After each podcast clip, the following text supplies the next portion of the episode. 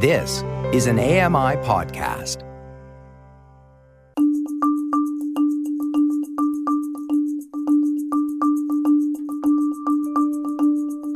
Hello, everyone, and welcome to Accessing Art with Amy. I'm your host, Amy Amantea. My pronouns are she, her. Living in Chilliwack, BC, today we have a chat with Q, who intersects with this world in all sorts of ways, as you will soon learn.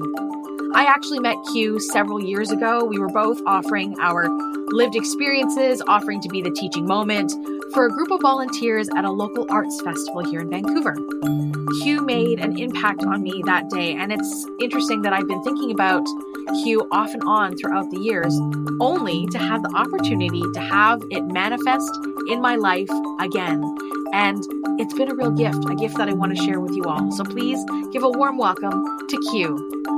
My name is Q. My pronouns are they or it pronouns. I am specifically on the land of the Chippewa and Puyallup tribes of the Stalo Nation, and I am a multiply disabled, crip, mad artist and sometimes performer. Q, I'm really, really happy to have you on the podcast today. Thank you for making time for us. I just want to start off right at the top, if if that's comfortable with you, um, because you have identified that you use um, it and they pronouns. And for folks who may not be familiar with it pronouns, maybe perhaps you can share with us what that means for you. For sure. So I use it pronouns for a lot of reasons, and one of them is actually because I find myself so often in medical spaces where, you know, we all experience dehumanization uh, to mm-hmm. varying degrees in, in medical world. Um, and I found that my relationship to my gender is very tied to that and tied to just the way that I move through the world as a, a queer disabled person. Um, I feel that they pronouns, while also comfortable for me, don't fully capture the kind of dehumanization that mm-hmm. um, you know I don't necessarily embrace, but I recognize is is very core to um, to how I understand my gender. And um, my gender, for the record, is uh, dyke fag uh, is is the main descriptor I would use. And again, like you see me embracing uh, things that are, that are usually considered slurs there, and yeah, it's it's simultaneously uh, something that's most comfortable for me internally and also a way to like make people who don't necessarily experience um, that level of dehumanization and degendering kind of make people reflect on that and mm-hmm. and get up in their own discomfort and figure it out themselves mm it feels a bit i mean like you're changing the narrative right? Mm-hmm. um, and i i kind of love that and i'm sure that we're going to talk about i know we're going to talk about how how how this intersects with your lived experience of disability and your artistic practice. So maybe you can you know uh, like we're, we're it's a recipe here that we're working on right? So how do all of these things intersect together? Totally. Um so for my artistic practice and the way that it relates to disability and gender, um, I my favorite kinds of art, both to to experience and to create, are deeply political. Um, I think that uh, for me, that's the most powerful kind of art. Um, is the kind that engages social narratives and examines it and reinterprets it. So, in my artistic practice, I dabble in everything mm-hmm. whatever i can get my hands on i know you are you are the same but my main ones tend to be writing because it you can do it anywhere and um, and it's kind of the lowest cost barrier honestly is how how that kind of became my main thing mm-hmm. um, and then i'm also a fiber artist and i put together little mini installations that have never really found a home except wherever i end end up displaying them for myself. So the top of my desk or in a shed, for example. Yeah. And those kind of installations like pull together found objects and things that I create with yarn and yeah, just kind of pull all of these areas that I like to work in together. So you have you have these sort of installations within your realm of your personal space, right? Mm-hmm. And um, what have you got going right now? Yeah, so I kind of uh, I have two projects, one smaller and more just for me, and one larger that I call my forever project. Uh, the smaller one is also a forever project, but the larger one is the forever project. you know, semantics but okay so we'll start with the the larger one let's say. Um, it is a collection of safely gathered uh, street signs so things like sidewalk closed or um, detour things like that.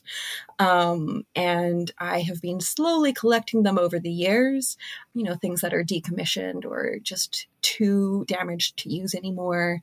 And i crochet uh, strips of lace is the main thing that goes into this project is strips of lace. And i put them around the edges of these signs to kind of soften them and, and play with the the big differences in texture and then i have you know, over having lived a, a crip life, I I have various pieces of mobility aids and medical equipment. And the idea for this Forever project is to eventually have a place to install it where it's this kind of maze where you have to follow the signs and interact with them. And there are, will be mirrors at the end of, of each of these kind of pathways you can take that are also surrounded by these lace strips.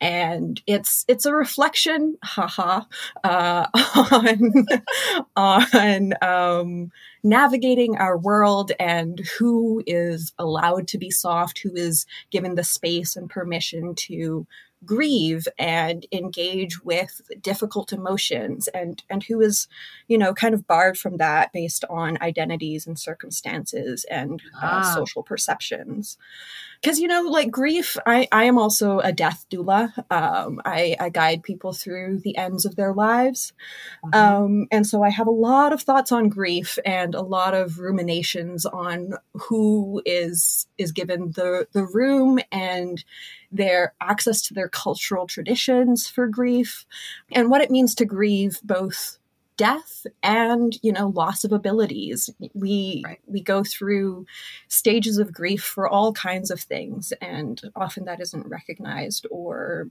allowed for okay so the forever project the term forever is an, an is an unending term so mm-hmm. is it is there a plan to um, have an installation one day or is this something that's just really private and personal to you and you're um, you know just collecting and, and doing these things on your you know your artistic journey? What does that look like you know as it unfolds into the future i suppose I do eventually want to have some kind of public show for it. I think that it would be really interesting, for example, at the Gallery Gachet.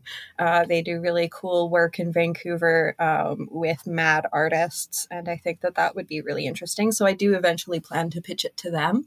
And, but also, like, even after any potential showing, I feel like this is something that I will continue to work on and continue to change and build because I can never just leave things alone, even poetry that I write.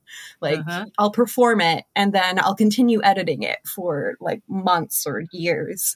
Because I think that part of why I like performing rather than page poetry, for example, is that I can make these different iterations a lot easier. I can make these kinds of expansions and, and, uh, reflect my my own growth and change and so that's kind of my idea for this forever project as well is even if it does have that public aspect to it it will continue to be a private project as well and I know that you have something that is uh, right in your space right now that relates to your life and being a death doula. And can you tell us what that is? Yeah. So, right beside me is um, my grief altar plenty of people keep altars for varying reasons, whether it's religious or spiritual or or just personal um, aspects of what they need. And this altar is a way for me to have a place where I can visit that grief at any time that I, I feel I need it, and it can just offer a little bit of space for me to reflect on difficult emotions or really strong emotions and spend some time with the the people and things that I have lost. So this altar, it has a, a lot of small objects on it. It is just on a little side table and it has a black scarf covering the side table with little gold cacti all over the scarf, which I really love. Um, one of my partners is a plant nerd and really especially loves succulents. so it's that personal aspect that is important to me.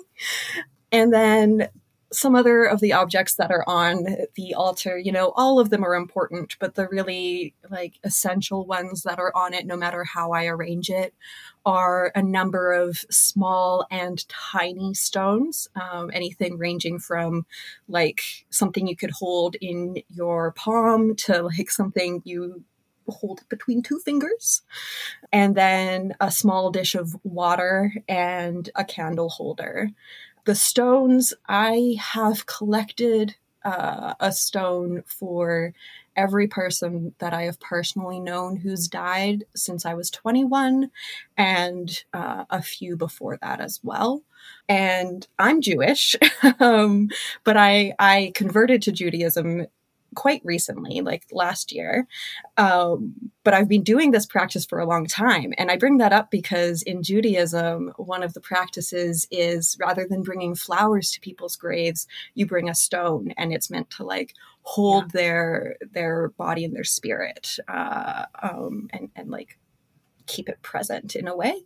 Uh, there's a whole lot of spiritual significance behind it. And so I was reflecting on this yesterday, actually, and I was like, I started this practice before I knew I would convert. And stones have always been an important part of my grief practice. Uh, so I, I, just find it very interesting that there's these ties between uh, my conversion and my ongoing grief practice that I, I never really intended. Do you know what's interesting about that? I I too have this like affinity for stones, and I don't, I, I've never really thought about its hmm. meaning. But I, I have, I have a little jar of like little hmm. pebble-sized stones that I've collected from all sorts of places. Um, yeah, and I, I, I don't, I, I've never sat down and sort of examined what that is because I think if I were to look at this jar, I'm not sure I'd be able to say, oh, I got this one here and that one there. Mm-hmm. Uh, but somehow there's this beauty in this collection of like almost random misfitty type shapes. Um, totally. Um, and I, I, I love the word misfit. I use it in the most loving way. But like I there's something about that that I, that feels grounding to me. Um, and even this idea of having kind of um I don't have an altar per se, but I have I guess I guess the closest thing to call it would be a charm bracelet. And so mm. each one of the charms on the bracelet is representative of a person that was close to me that I that I've lost. Um, mm-hmm. And so wearing that brings them close to my heart and um, mm-hmm. um, allows me, I think sometimes allows me to be expressive in a different way because I kind of feel this sense of confidence that these mm. people are mm. with me when I wear this. And so I carry with them their stories and, you know, their, their power, so to speak. I don't know. This is my, my, like, my, my no. brain, you know, like we, we go to all sorts of places when we grieve about what that mm-hmm. means and how we carry, you know, the traditions and the routines of that. Absolutely. Yeah. And I think, you know, we live in a, a, society that I and many people involved in death work describe as death phobic. We yeah. we are afraid to talk about death. And it's quite a recent phenomenon actually um, but it's like it's part of why and also you know this relationship goes both ways but it's part of why death is so uh, separated from all of our society. You know people go to yeah. the hospital to die. And you know it's it's not the way that processing happens. Processing happens in the home. It happens in our in ourselves in our relationships. And um, anything we can do to like break that death phobia that we live surrounded by um, i think is really really important whether it's talking about death or you know having that charm bracelet having an altar just being really like frank about about our experiences with death grief it's it's mm-hmm. really important to our our health honestly so you carry all of this with you. I mean, we do. We're humans, right? We carry all of this mm-hmm. stuff with us into everything that we do artistically. Um, mm-hmm. At least that's my belief, right? We, it's, it's, hard to just leave a part of you behind and say, "Oh, I'm not going to express this part of me and this work that I'm doing. Um, and I really yeah. value that when I get to talk to folks like you who are embracing these like uncomfortable conversations. I guess uh, things that the world finds uncomfortable. Mm-hmm. Um, and we may find them uncomfortable to a certain extent, um, but it's largely the world that tells us it's uncomfortable to talk about these things disability yeah. gender grief all of those things so you've you've created this almost this artistic practice out of your lived experience um, and i'm putting you on the spot a bit here but you had a poem uh, yes uh, i have it you I have, have it. it. and, and, we'll throw out a content warning because I remember when you told me about this poem, you're like, "It's I wanted to write the grossest thing I'd ever written." So for yes. folks, you know, we'll throw out a content warning. But can you share this poem with us, Q? Yes, um, I can. I can give the content warning off the top if you would awesome. like. Um, so, specific content warnings for unsanitary uh, language and imagery, um, eugenic ableism, gore, and ableist and anti sex worker slurs that are being reclaimed. So, this poem is titled We Do Not Grant You Title Here, and it's specifically written after uh, an artist that I love is HTML Flowers, aka Grant Jonathan. It goes like this We, abhorrence of violated future lost revileds, dripping prophets of able demise, carriers of glib disease, whoring our bodies to medicine while we gutter roll the streets on our backs, begging violence from an emptied moon that loves us through her fever, a buried ocean that has forgotten how to sing her emptied wife through birthing bloody fecal prayers. Your funerals after endless apocalyptic hemorrhaging, the beetles and maggots consuming what you called you, after funerals have gone out of style and we all rot in the remnants of streets gutted and fetid fish caught and sliced and abandoned, while oil slicks slip from our sclera. Vicious snapping commodities devoid of capitalist gain, commodifying our snarling survival until we take you into our writhing underbelly, into our oozing cunts, into our hovels built of bone and gristle. Intestine, colon, viscera festering under the sink piled into your throat. All you hoard putrefying all you press distant, creeping close, pink insulation, sticky with 1939 consensual homicides in your attic. Drywall peeling, parting from gray sludge hidden between your world and what you have graciously granted us while we overstay our unwelcome beneath your heavy feet. Plastic dolls filled with molding toothpaste. Corvid skulls unearthed, still gripped in tangling milkweed roots. Algae growing around the edges of your eyes, nostrils, aorta vertebral foramen. Welcome into this unsprung mattress, empty handed con man, if your answer sates our shriveled, crippled gut. What awful bring you to please our whoring hearts?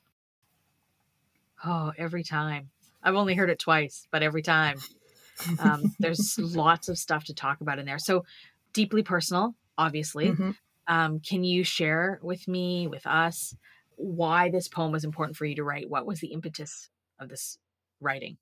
I want to draw attention to one of the lines. Um, 1939 consensual homicides is a specific reference to the Action T4 Nazi eugenics program that yes. started in 1939 and went until 1945. And this poem was written in my partner's sister's house. we were visiting in Ontario, and Canada has a uh, a program that is expanding right now that is medical assistance in dying, and it's mm-hmm. expanding. Uh, currently, uh, it can be accessed by disabled people that are not near the end of their life or don't have any foreseeable death. And in 2023, it will also expand to people who have uh, mental illness as their sole qualifying um, condition. Yep. Uh-huh.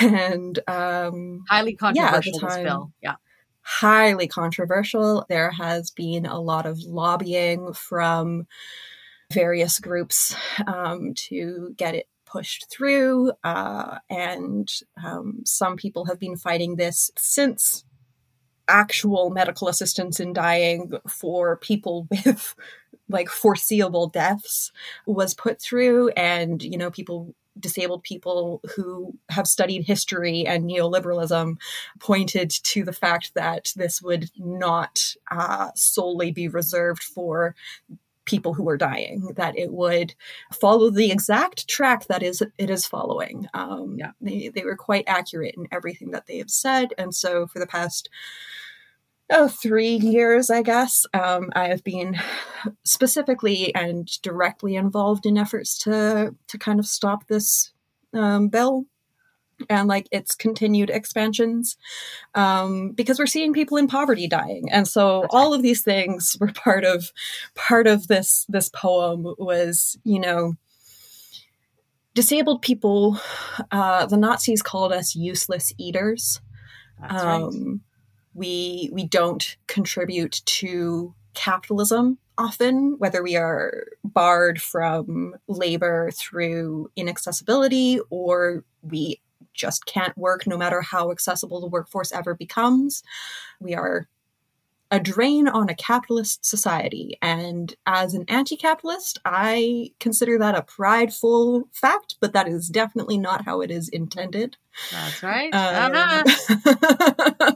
so, this, yeah, this poem was a reflection on, you know, being a survival sex worker in the past because that was the only form of capitalist labor that I could uh, I could engage in for mm-hmm. accessibility mm-hmm. reasons, and um, the lines that I see between that experience and uh, just everything that is said about disabled people's laziness and um, how so many non-disabled people consider our disabilities our fault.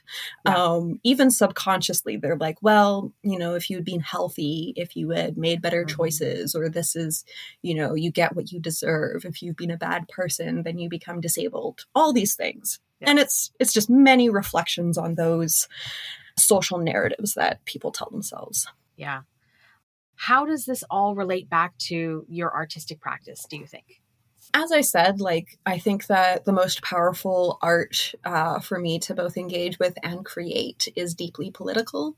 I think that artists have a tremendous role in interpreting social dynamics and social moods, and uh, and reflecting it back to society. And you know, neoliberalism has made it so that a lot of the art that is uh, that that gets big is is a commodity rather than um, any kind of political commentary or uh, deep kind of interrogation of, of the, the, world around us. Um, often, social narrative art is considered folk art, uh, and that is considered derogatory is to be folk art.